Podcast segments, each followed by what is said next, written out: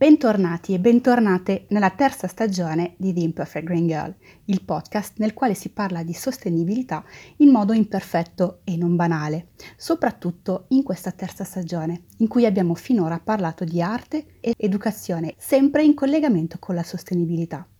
In questa serie di episodi parliamo invece di alimentazione. Come non parlarne quando si parla di sostenibilità? Ma soprattutto, come parlarne? È una delle sfide più grandi di questa stagione, devo dire, e ho chiesto ad Anna Panna, Sua Altezza del Regno della Cipolla, di accompagnarmi su questo cammino tortuoso, ma necessario. Dopo una prima chiacchierata con lei, che trovate nell'episodio precedente, oggi ci concediamo un episodio di altissimo livello, con due ospiti davvero eccezionali. È la prima volta che in questo podcast riceviamo ospiti di questo calibro e non nascondo una certa emozione. Anna, ciao, la senti anche tu quell'emozione o sono solo io? ciao Anna, no, devo dire io sono molto contenta perché abbiamo degli ospiti VIP, quindi mi sembra una cosa molto bella e a questo punto direi lasciamo un attimo di rullo di tamburi e lanciamo la sigla.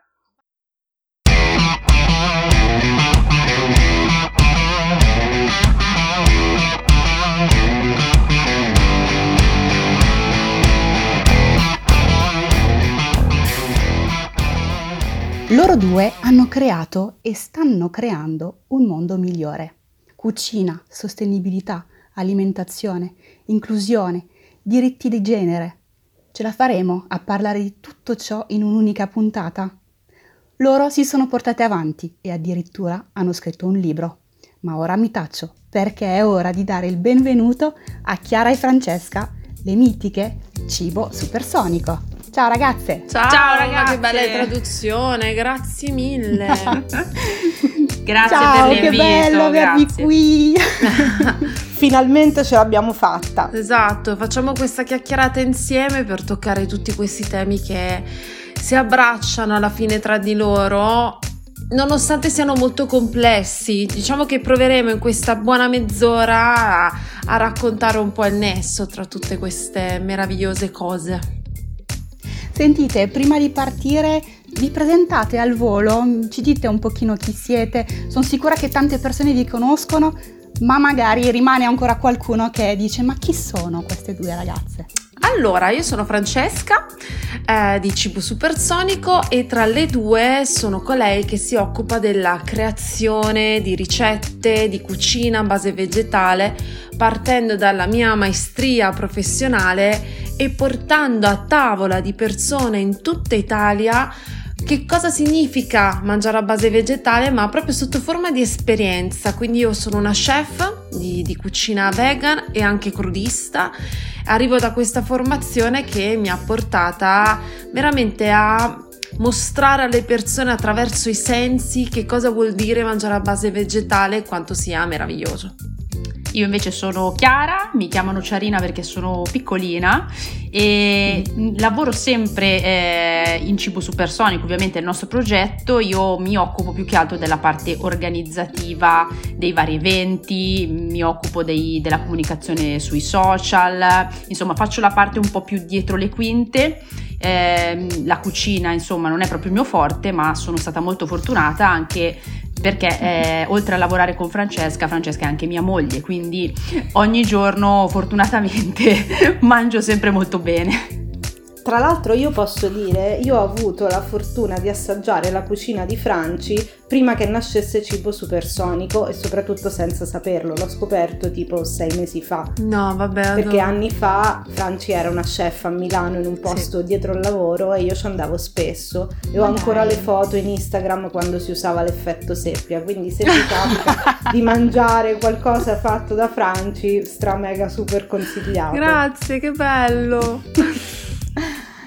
Che bello, in effetti viene voglia a questo punto di... però ne parliamo dopo. Allora, io vi ho conosciute eh, durante un evento di Eura, eh, facciamo un po' di pubblicità già che ci siamo, mentre stavate facendo questo esperimento che a me sinceramente ha lasciato a bocca aperta, un esperimento che si, chiama, si è chiamato a impatto sotto zero. Ce lo volete un po' raccontare? Perché data la vostra presentazione, non era esattamente scontato che voi vi spingeste fino a, a fare un, un, dire, un esperimento di questo tipo. Ce lo raccontate un attimo? Ma allora, diciamo che l'idea di fare questo esperimento ci è venuta durante il lockdown. Eh, io stavo leggendo un libro, che è un libro che Francesca aveva già da tantissimi anni e che aveva portato a casa mia, ma io non l'avevo mai letto, ed è La mia vita impatto zero di Paola Maugeri in cui lei ah. racconta eh, di questo appunto esperimento che aveva fatto ormai più di dieci anni fa, vive, staccando per un tot di tempo il contatore e per il resto facendo un anno cercando di limitare il più possibile eh, le sue emissioni quotidiane. E quando ho letto questo libro io sono rimasta colpitissima perché a me piacciono, mi piace tantissimo fare esperienza delle cose, cioè mi, leggere non mi basta, quando mi metto all'opera diciamo che è una cosa che mi rimane di più, ma penso che funzioni così un po' per tutti, no? Quindi quando ho finito di leggerlo ho guardato Francesca e le ho detto ma senti ma noi non, non possiamo provare a fare una cosa del genere. Io ho sgranato gli occhi, cioè in quel periodo noi stavamo lavorando tantissimo perché durante il lockdown noi abbiamo convertito il nostro lavoro che era dal vivo, per cui noi incontravamo migliaia di persone durante tutto l'anno attraverso corsi di cucina dal dal vivo, supper club, cene a domicilio, perché questo era il nostro lavoro, l'organizzazione di eventi molto particolari o retreat. Ecco, abbiamo convertito il nostro lavoro in corsi di cucina online, ma sempre one to one o comunque dove c'è un contatto diretto sempre con me, quindi non registrati per cui effettivamente io avevo un'agenda fittissima di corsi da fare praticamente quotidianamente, facevo almeno due corsi al giorno. E quindi quando lei mi ha proposto questa cosa ho detto ma amore dobbiamo proprio metterla in agenda, cioè posso dirti che ci sto, non ti dico un no, ti dico che ci sto, ma mettiamola in agenda, cioè non farmi credere che questa sia solo un'idea che sta balinando nella tua testa, fammi credere che davvero lo vuoi fare, perché se davvero lo vuoi fare è una figata assurda, ci possiamo divertire un casino. Per cui da lì, appena le ho dato questo là, lei è partita facendo una ricerca e quindi su Instagram scrive: Conoscete aziende che producono mini pannelli da balcone? Quindi su Instagram scriviamo questo annuncio, ci scrive una ragazza che aveva partecipato a un nostro evento un paio di anni prima e ci fa ragazze, sono una ricercatrice del CNR di Parma sì, lavoro in un'azienda che produce eh, pannelli fotovoltaici. Da lì entriamo in contatto con questa azienda e capiamo che attraverso un mini pannello messo sul nostro balcone davvero potevamo provare a vivere un mese di vita impatto sotto zero. Sotto zero perché? Perché abbiamo capito che potevamo limitare, anzi fermare la nostra auto, quindi limitare il consumo di CO2 attraverso gli spostamenti. Quindi l'auto l'abbiamo fermata per un mese limitare gli acquisti, se non quelli di prima necessità, comprando nella bottega sotto casa, cosa che non avevamo mai fatto prima, invece l'abbiamo trovato una soluzione molto simpatica, tra l'altro, e comunque fa parte no, della voglia di avere relazioni comunitarie ed è stato molto bello. Abbiamo scelto di cucinare chiaramente solo con il gas perché abbiamo staccato il contatore ma il gas no, per cui abbiamo limitato le ricette, quindi no più frigo, no più freezer, no più forno, non più strumenti da cucina. Abbiamo quindi seguito queste regole cucinando a base vegetale, raccogliendo il nostro cibo, ma sapevamo già che in qualche modo potevamo fallire e quindi abbiamo detto mm. proviamo a fare un'altra cosa, facciamo anche la compensazione durante questo mese e quindi abbiamo deciso di donare quanto potevamo a questa associazione senza scopi di lucro che si chiama Pentomazione Selvaggia degli alberi da piantumare poi dal vivo davvero quindi realisticamente poi in provincia di Brescia cosa che abbiamo fatto quando abbiamo concluso questo esperimento. Parlando de- anche della piantumazione durante l'esperimento perché noi appunto eravamo alimentate quando poi davvero abbiamo iniziato dal 20 di settembre 2021 abbiamo raccontato quello che stavamo facendo, le nostre pratiche, vivere senza acqua calda, fare queste mm. docce, ma è stata la cosa secondo me meno difficile, dai, è stata anche divertente. A provare okay. anche a cucinare solo con il gas, ma comunque limitando questo consumo di gas, eh, provando a camminare a piedi per raggiungere il primo treno, proprio per raggiungere ad esempio Milano dove ci siamo incontrate. Mm-hmm. Um, abbiamo iniziato anche a piantumare questi alberi, raccogliere i soldi da dare poi a questa piantumazione selvaggia, a questa associazione. Parlandone anche le persone si sono unite a noi, abbiamo piantumato 200 alberi. Abbiamo calcolato tutto. Con il nostro piccolo pannello solare messo sul balcone temporaneamente riuscivamo ad avere energia per i dispositivi elettronici di base. Quindi sì, grazie al sole avevamo energia per comunicare sui social quello che stavamo facendo attraverso stories. Ecco, magari le dirette no perché ci costavano troppa energia, dovevamo comunque condi- cioè avere la condizione sempre del clima, del meteo, no? a supporto di quello che stavamo certo. facendo e fidatevi, in quei 30 giorni ha piovuto metà del tempo. Mm? Però ce l'abbiamo fatta, avevamo energia anche per ogni tanto usare il frullatore ad immersione. Ho capito che potevo asciugare i capelli con un fondaviaggio quando c'era il sole, ne approfittavo per lavarmi i capelli.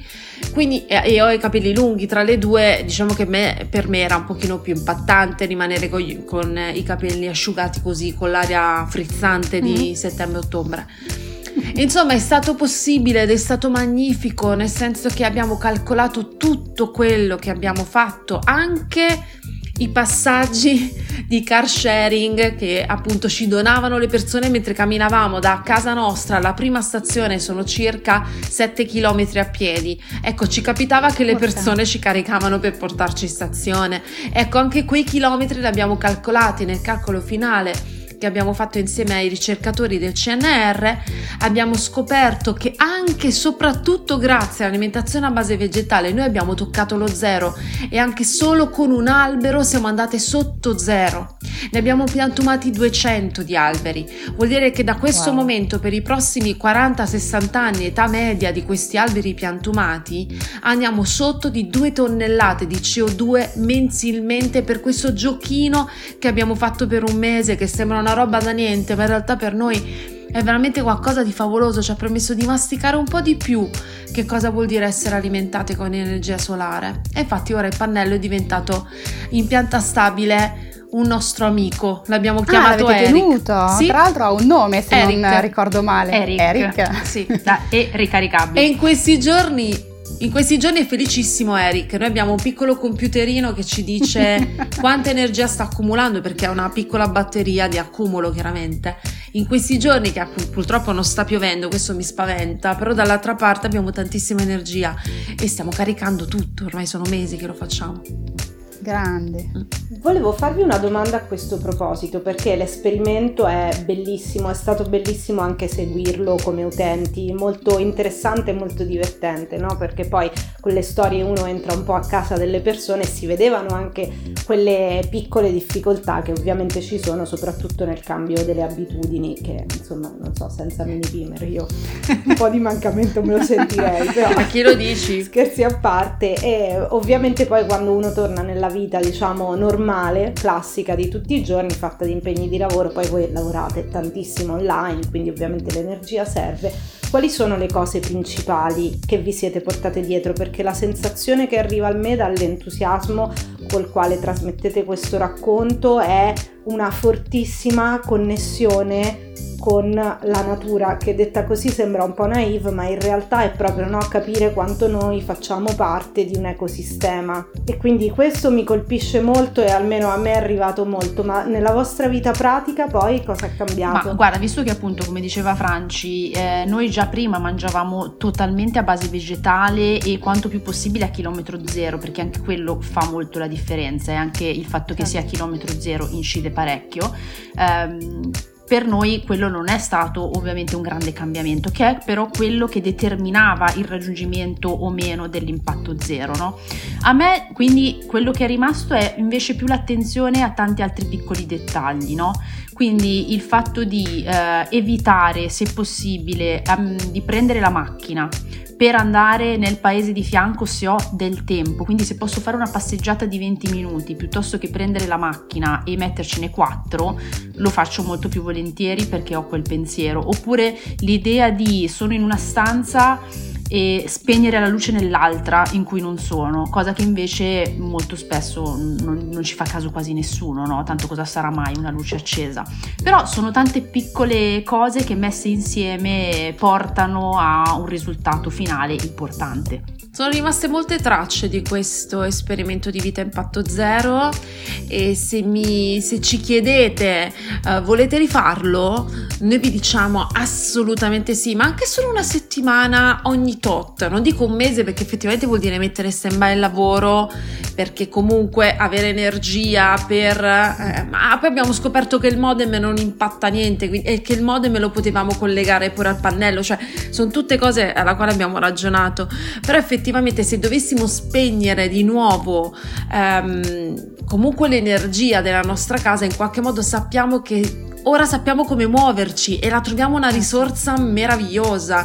Quindi dall'altra parte ci affascina tantissimo il potenziale che non vediamo. C'è un'altra cosa che ci è rimasta, ci manca il silenzio della nostra casa, perché ragazze la casa suona costantemente con l'energia che va ed è questo bisbio costante alla quale noi ci siamo abituati, non è nient'altro che inquinamento acustico. E tornare al silenzio è qualcosa di magico. Noi abbiamo concluso la stesura nel nostro libro durante l'esperimento di vita impatto zero. Quella lentezza, tra virgolette, ci manca. È qualcosa che ti fa guadagnare, assaporare un po' di più la vita. Te la fa guadagnare quasi. Io credo che sia una sensazione, da come la descrivi, prendiamo tutto con delle enormi pinze, però del tempo che alcune persone, quelle fortunate, tipo me, hanno acquistato durante il lockdown. Certo. Cioè, quel dire mi devo fermare per forza perché non posso fare altro e da lì rielaborare il fatto che normalmente no, in una vita comune lasciamo stare a Milano, ma in generale abbiamo molto poco tempo da gustarceli, eravamo obbligati e in qualche maniera è successo no, per tante persone questo click, cioè di dire ok effettivamente mi manca qualcosa, ma guarda quante, quante cose posso vedere senza questa... Ma sai Anna, durante, durante quel momento di fermo a me viene in mente molto quello che mi è accaduto durante quando ho avuto la diagnosi di tumore al seno, no? E mi sono dovuta fermare per forza perso il lavoro, cambi casa, hai un tumore e ci devi entrare in relazione. Quel fermarmi è stato un regalo per guarire tantissime altre parti che non stavo ascoltando. Quindi da un'altra parte se possiamo usare un momento che è un fermo obbligatorio eh, per guarire qualcos'altro, beh, ben venga sfruttarlo in questo modo, altrimenti potrebbe sembrare quasi un frattempo, un tempo perso. Non è per niente un frattempo, è un dono che va rivisto per quello che è, esattamente un dono. Wow, a me viene voglia di spegnere tutto in questo momento. Non, non lo, fa- lo, facciamo perché voglio dire, però effettivamente ti dà una certa consapevolezza del, del tempo, del, de, di, del, modo in cui apparteniamo alla fine, cioè che noi tendiamo forse a sempre voler controllare, governare tutto, ma in realtà metterci in una posizione di appartenenza eh, ci fa cambiare punto di vista senza, senz'altro. E non è passività, anzi entrare in relazione. No, è, è, una cosa, è il punto di vista degli animali questo, che non hanno il controllo su quello che fanno, no? E qui secondo me ci colleghiamo anche un pochino al perché della nostra eh, scelta di, di, essere vegani, di, di, cucinare a base vegetale per tutti e di, di, mangiare noi a base vegetale in prima persona, no? Ma infatti adesso effettivamente offre un ponte mh, mm, meraviglioso questo, questa esperienza proprio per parlare appunto della vostra attività. Eh, allora, parliamo spesso di cucina plant-based, quindi a base vegetale. Sempre ponendoci dalla parte di chi non ne sa niente, vogliamo un attimino spiegare che cosa vuol dire? È una cucina che ha tutto ciò che ci permette di stare bene, è una, è una cucina, un'alimentazione completa, completa di tutto ciò che è vitale, tutto ciò che arriva dal regno vegetale. Purtroppo le persone non sanno cosa vuol dire e questa cosa ci dovrebbe far pensare. Parlo di cereali, di legumi, parlo di frutta, di verdura, frutta secca, guscio, semi oliginosi, um, alghe, il mondo vegetale e anche il mondo vegetale marino, no? Quindi già tutto questo è tutto quello che ci serve per, uh, per avere un'alimentazione completa, no? Ma soprattutto un'alimentazione leggera, leggera e senza oppressione E senza oppressione vuol dire tanta roba, cioè noi siamo circondate da oppressione sistemica proprio in qualche modo. E non ce ne rendiamo conto proprio perché è insita in qualsiasi cosa, lo sfruttamento è insito in qualsiasi cosa, lo sfruttamento è spesso di genere, lo sfruttamento delle volte invece, anzi tantissime volte è razziale, lo sfruttamento è animale, è, è puro dominio di una specie sopra un'altra quindi effettivamente l'alimentazione a base, base vegetale non prevede sfruttamento umano, spesso, non sempre, e sfruttamento invece animale, questo sempre se guardiamo se una persona si approccia diciamo a cibo supersonico apre la vostra pagina Instagram legge il vostro libro e vi conosce non può dire ah cibo supersonico sono quelle due che fanno questo. Perché voi fate mille cose cioè il vostro mondo è sostenibilità cucina vegana intersezionalità femminismo diritti LGBT, eh, parlare della tua malattia e fare advocacy su tumore al seno. È un, diciamo, un cosmo, in qualche maniera direi perfetto.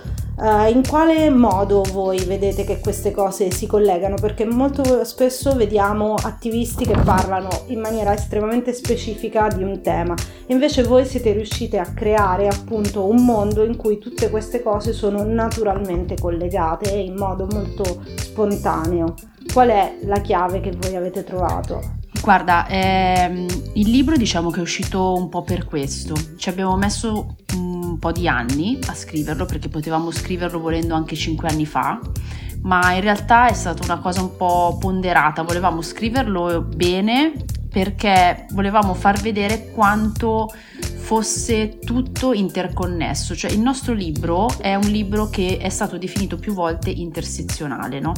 Quindi intersezionale che cosa vuol dire? Che va a prendere eh, più livelli, non è un, tutto eh, superficiale, ma bisogna andare un pochino più in profondità, no? Quindi se parliamo di lotte comuni, no? La, una lotta è sempre eh, la stessa se la guardiamo da un punto di vista, ossia eh, se parliamo di violenza e condanniamo la violenza, non possiamo condannarla solo per ciò che ci fa comodo. Se la violenza avviene anche a livello eh, di sfruttamento animale, se vengono uccisi degli animali, perché dovremmo appoggiarla? Questa è la domanda no? che, ci, che si dovrebbero porre un po' tutti. Quando ti dai una risposta che secondo me è sincera, quindi non basata sulla convenienza, no, voglio continuare a mangiare l'affettato, voglio continuare a mangiare il petto di pollo e quindi questa cosa non la voglio vedere, quindi è una cosa che succede molto spesso. Eh, si può dire che tu stai abbracciando un movimento intersezionale, quindi condanni anche quel tipo di, di violenza. E di oppressione, quindi mh, mm, è difficile, è vero, perché è complesso parlare di quanto sia intersezionale no? ciò di cui vogliamo no? eh, trattare.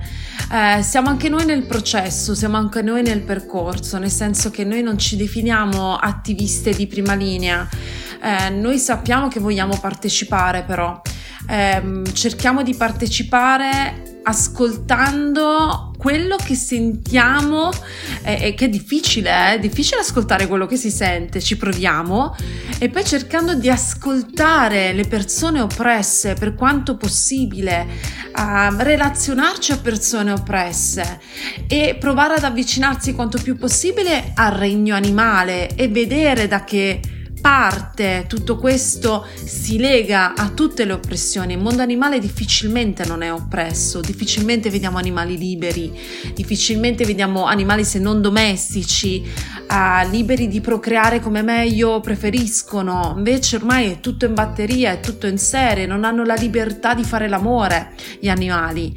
E questa cosa ci dovrebbe far pensare, ma anche gli stessi cani vengono accoppiati perché a un certo punto devono figliare e quel figlio studio costa a un prezzo, non vi fa pensare, no?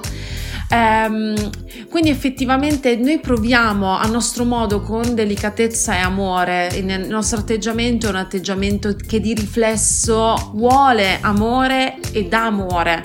Quindi proviamo a portare a galla queste tematiche, ad affrontarle, a scioglierle insieme, non avendo le risposte, ma osservando un po' le voci di chi viene oppresso. Quindi nel momento in cui si parla di abilismo non ne possiamo parlare esclusivamente noi, ma cerchiamo di ascoltare le persone che vivono sulla propria pelle le conseguenze di una cultura abilista. Dalla mia parte, ad esempio, avendo un corpo non conforme, inizio a capire un po' di più che cosa si intende no? per cultura abilista. Io non ho un seno e costantemente quando mi ritrovo a magari fare i miei controlli di routine per cui sono nuda davanti a uno sconosciuto che dovrebbe fare il proprio lavoro, cioè il professionista, magari si parla di oncologi oppure si parla di operatori di radiografia, ecografia, eccetera, eccetera, mi ritrovo ad avere sistemicamente la domanda tipo sei così giovane perché non ti sei ricostruita, hai talmente un bel seno quello che c'è, perché non l'hai adeguato? Innanzitutto come ti permetti di parlare del mio corpo? Come mai ancora diamo la possibilità, anzi pensiamo di avere la possibilità di poter commentare anche con un camice il corpo di un'altra persona? E questo è quello che mi avviene costantemente quando mi ritrovo a fare i controlli. Un conto è se me lo dici in termini preventivi, me lo dici perché è giusto farlo, perché ricostruirsi è giusto. No, tu me lo stai dicendo perché il mio corpo è un corpo giovane, è un corpo sessualizzato. Quindi costantemente mettersi sotto la lente di ma no, ma conformati, è più giusto per te, guarda, te lo dico io, è più giusto per te, sei così bella. Ma cosa significa? Mi stai dicendo che io sono sempre sotto la tua lente vista secondo i parametri del tuo piacere. Ma il mio piacere? La mia libertà? La mia, la mia individualità? Dov'è? Eppure esiste. Oltre il 60% delle donne operate al seno, e ci sono tantissime donne giovani, non sono ricostruite. Dove sono? Quando se ne parla? Quanti mezzi hanno queste donne per sentirsi rappresentate? Quindi cerchiamo di portare a galla quella che è stata anche la nostra esperienza, quindi non possiamo abbracciamo le esperienze di tutti, vogliamo ascoltare le esperienze di tutti, ma proviamo ad ascoltare innanzitutto la nostra verità, possiamo portarla a galla benissimo, discutiamone, perché magari parlare di corpo non conforme come il mio, che non è uguale né a destra né a sinistra, magari può servire ad altre persone per avere finalmente un precedente. E i precedenti servono. Servono perché è rappresentazione.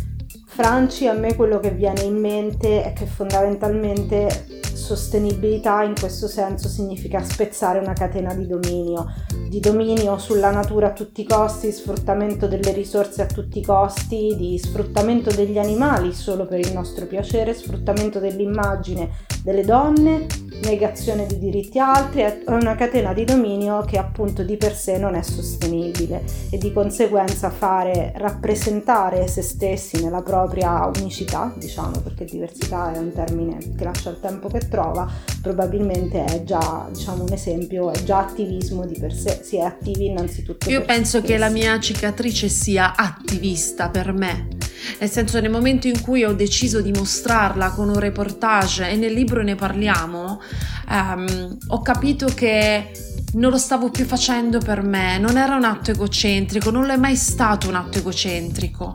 Nemmeno quando ho deciso di non ricostruirmi, non l'ho fatto solo per me L'ho fatto perché sentivo la voce della mia libertà insieme ad un coro gigante di altre donne che l'hanno fatto prima di me e di altre donne che andranno a fare questa scelta, magari però con una costante pressione culturale che ti dice non vai bene così, conformati, è difficile ascoltarsi se hai queste voci che ti pressano in qualche modo e ti dicono fai questo, è la cosa più giusta, ma guarda te lo dico io, ma, ma siamo sicuri che sia la cosa più giusta?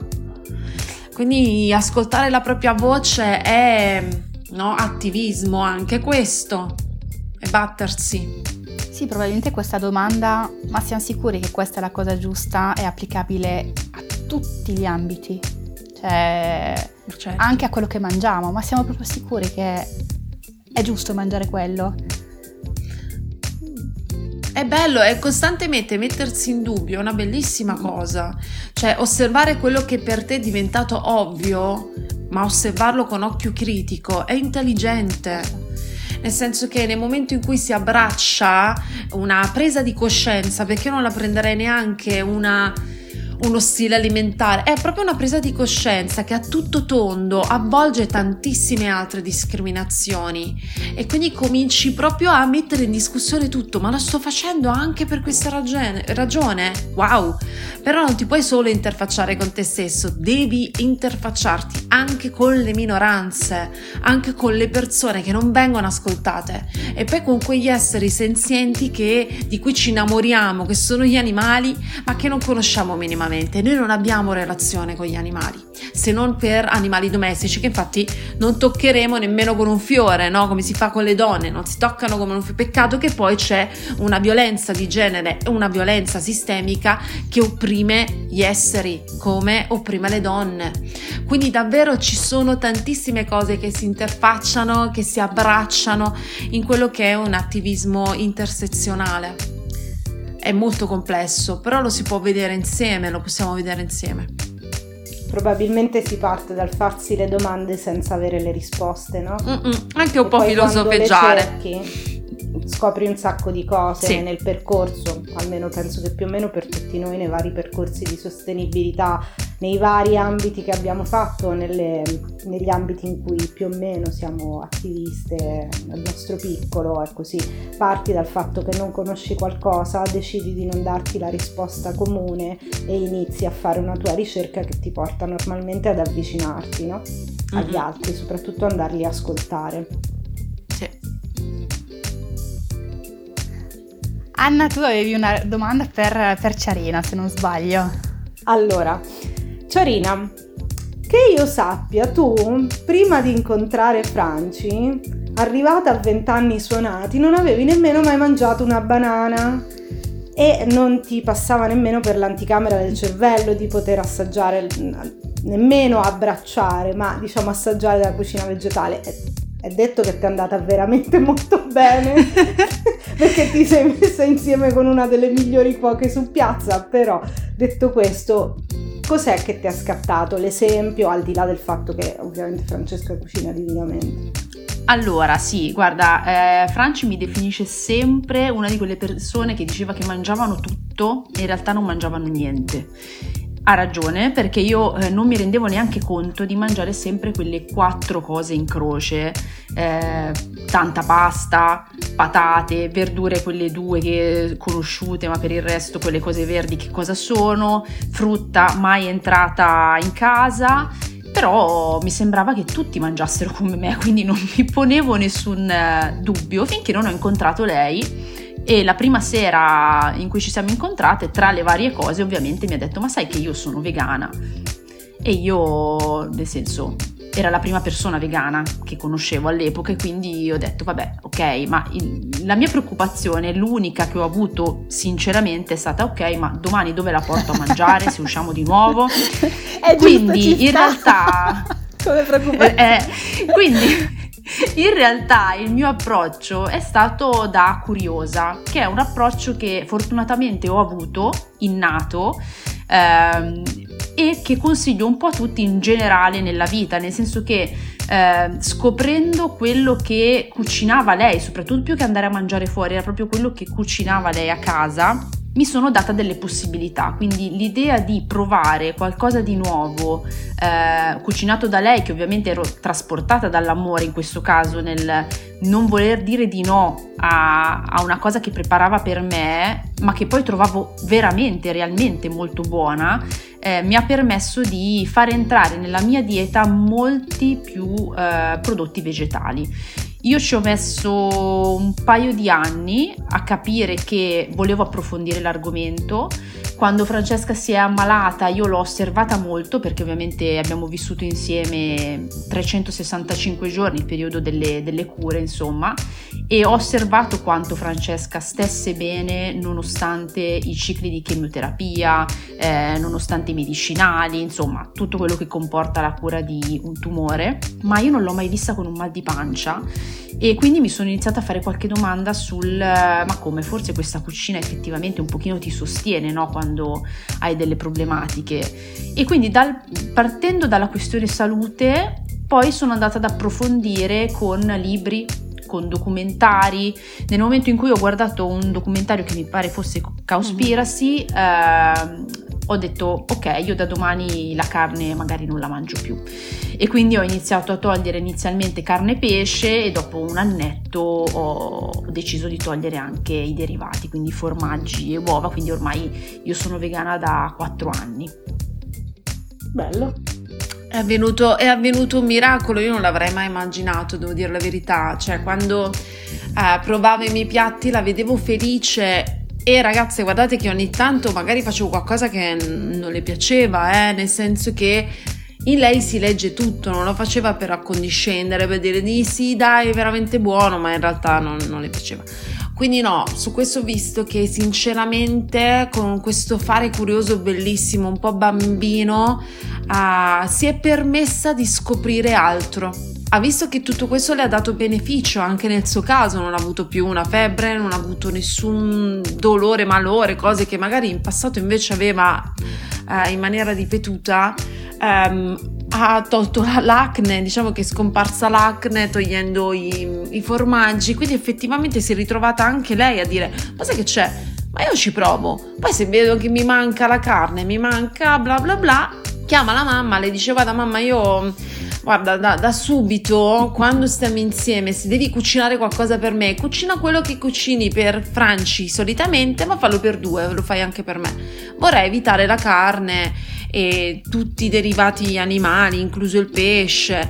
E la mamma ha risposto tipo un po' perplessa, tipo, mm, vabbè, peccato che dopo un po' mi chiama in lacrime dicendomi Franci non sono come te, non so cucinare, ma no, mi dico ma cosa stai dicendo? Cioè era entrata in un panico assurdo quando invece, dato che cucinava già per me, tra l'altro benissimo, uh, aveva questo timore che la figlia non mangiasse, una tipica no, premura che hanno le mamme.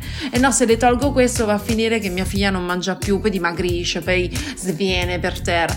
No, guarda, le cucinerò io e poi ogni tanto tu cucinerai quello che di solito fai per lei. Beh, insomma, è andata benone. È andata benone, i genitori di Chiara hanno abbracciato tantissimo l'alimentazione a base vegetale, quindi effettivamente è stato poi un modo di approcciarsi a questa scoperta insieme con amore, alla fine con quella giusta curiosità che serve perché porsi le domande è importante.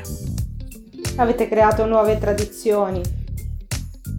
Esatto credo che sia veramente importante avere anche mi viene l'appoggio come parola, ma anche mm, sì, l'appoggio del, delle persone che ti circondano. Eh, l'assenza di giudizio, ecco, che è meglio, forse meglio dell'appoggio. Eh, che puoi essere non d'accordo o quantomeno non allo stesso livello di quel percorso di cui parlavamo prima, però lo rispetti e, e ci credi, ti rispetti quello che, che ti dico, che ti chiedo e lo, eh, lo accetti. Sì, credo, credo, che senza questa parte possa essere veramente molto difficile uh, intraprendere un, um, un, percorso di questo tipo. Non so come, come la vedete voi. Sì, ma come su tutti i percorsi, secondo me, come quello che diceva prima Franci, cioè se, se, lei, se, lei, ha deciso ad esempio di non ricostruirsi e ogni giorno si trova davanti una persona che mette in dubbio eh, quello che ha fatto, che ti mette delle pulci nell'orecchio, che ti guarda in un determinato modo, insomma non è mm. semplice vivere così, no? E la stessa cosa vale per la scelta alimentare. Certo, mm, indubbiamente se andiamo a guardare anche a livello per me sotto ormai qualsiasi livello, però se vogliamo guardare anche solo a livello etico, per me qualcosa di un pelino più giusto esiste, cioè se dobbiamo guardare i valori universali, eh, purtroppo, cioè, purtroppo per fortuna riusciamo ad avere un quadro abbastanza chiaro, ecco, quindi sì, che gli altri perlomeno ti ascoltino sicuramente è fondamentale. Ma diciamo che ti fa capire le persone che hai intorno, cioè dichiarare di diventare vegan, di scegliere di, di non partecipare più alla crudeltà che, che comunque infliggiamo sì. nei confronti degli animali, eh, se dall'altra parte qualcuno ti critica o ti dice ma no, ma sei diventato ma, cioè, dovrebbe farti capire, ma forse abbiamo qualche problema nella nostra relazione. Quindi, dall'altra parte, se una persona ti giudica o ti dà del folle semplicemente perché non conosce, quindi magari è ignorante sul tema, ecco, forse ci dovrebbe far pensare sul rivedere certi rapporti. E questa cosa è, è un po' realistica, ma questo vale per tante altre prese di coscienza. Per cui, nel momento in cui io mi faccio i piatti miei, ecco tu fatti i piatti tuoi, siamo tutti felici. Al massimo condividiamo dei bei pasti insieme, ma vedrai che qualcosa ti piacerà eh, di vegan. Quindi no, io sono diventata vegana 12 anni fa e non avevo nessuno mm. intorno. Eh, chiaro, mi piaceva molto cucinare, sapevo cucinare, ma per me è stata una scoperta costante. E di, di, fianco a me, intorno a me, ho trovato sempre tantissima curiosità. Per le persone si sedevano a tavola, consumavano il mio cibo, erano più che felici di avere del cibo buono servito, no? Quindi come si fa a dir di no? Ehm, no, effettivamente questo ti fa capire anche tanto che tipo di rapporto è intorno. Se qualcuno ti giudica per quello che mangi, forse abbiamo un problema, eh, no? È vero. È vero, è vero. Allora, prima parlavamo di tradizioni. Anna hai, hai sì. menzionato questo tema di tradizioni. Uh, voi lo sapete, io sono francese uh, e ho visto che all'inizio di quest'anno, se non sbaglio, siete andati a fare un viaggetto uh, nel nord della Francia. siete andati a visitare sì. il Mont Saint-Michel, se non sbaglio, se ho visto bene.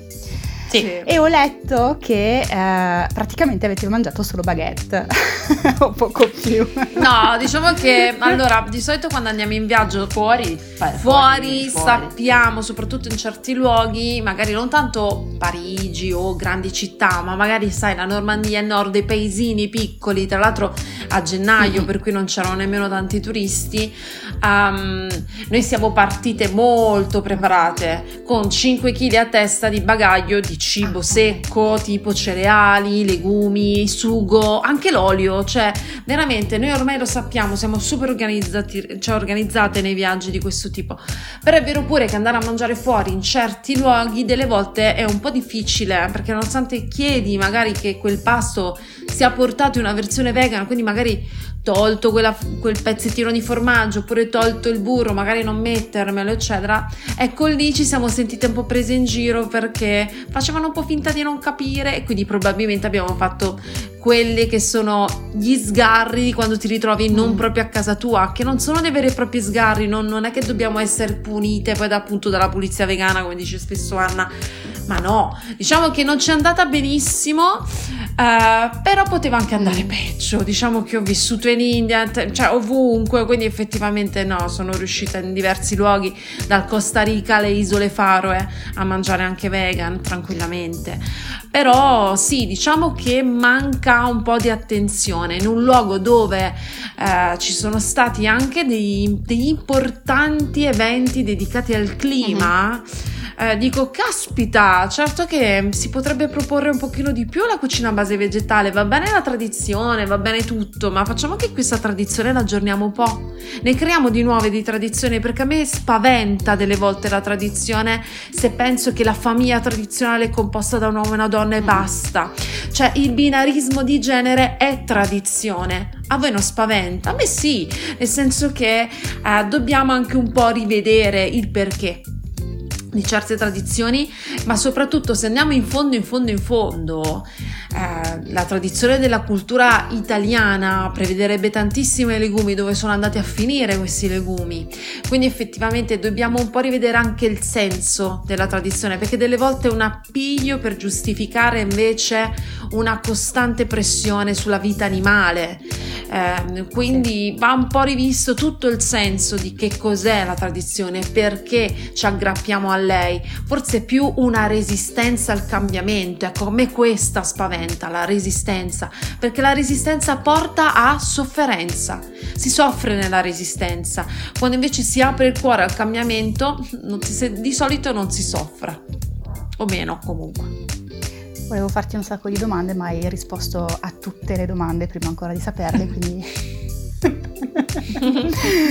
no, credo che effettivamente questa, dietro a questa tradizione, ma che sia in Francia, che sia in, in Italia, che sia eh, in tutti que- quei nostri, dico nostri paesi in cui il cibo è, è, alla base, tra virgolette, del, del, della cultura, comunque che viene tramandata anche di famiglia in famiglia e di, e di generazione in generazione uh, a un certo punto è, è vero quello che hai detto, ti ci nascondi dietro. Ma certo, ma quale cultura non è legata al cibo? Nessuna, cioè tutte le culture sono legate al cibo, ma qualsi, in qualsiasi luogo e va bene così. Leghiamoci al cibo, ma andiamo anche a rispolverare effettivamente davvero uh, le materie prime meravigliose uh, che contaminano la nostra cucina.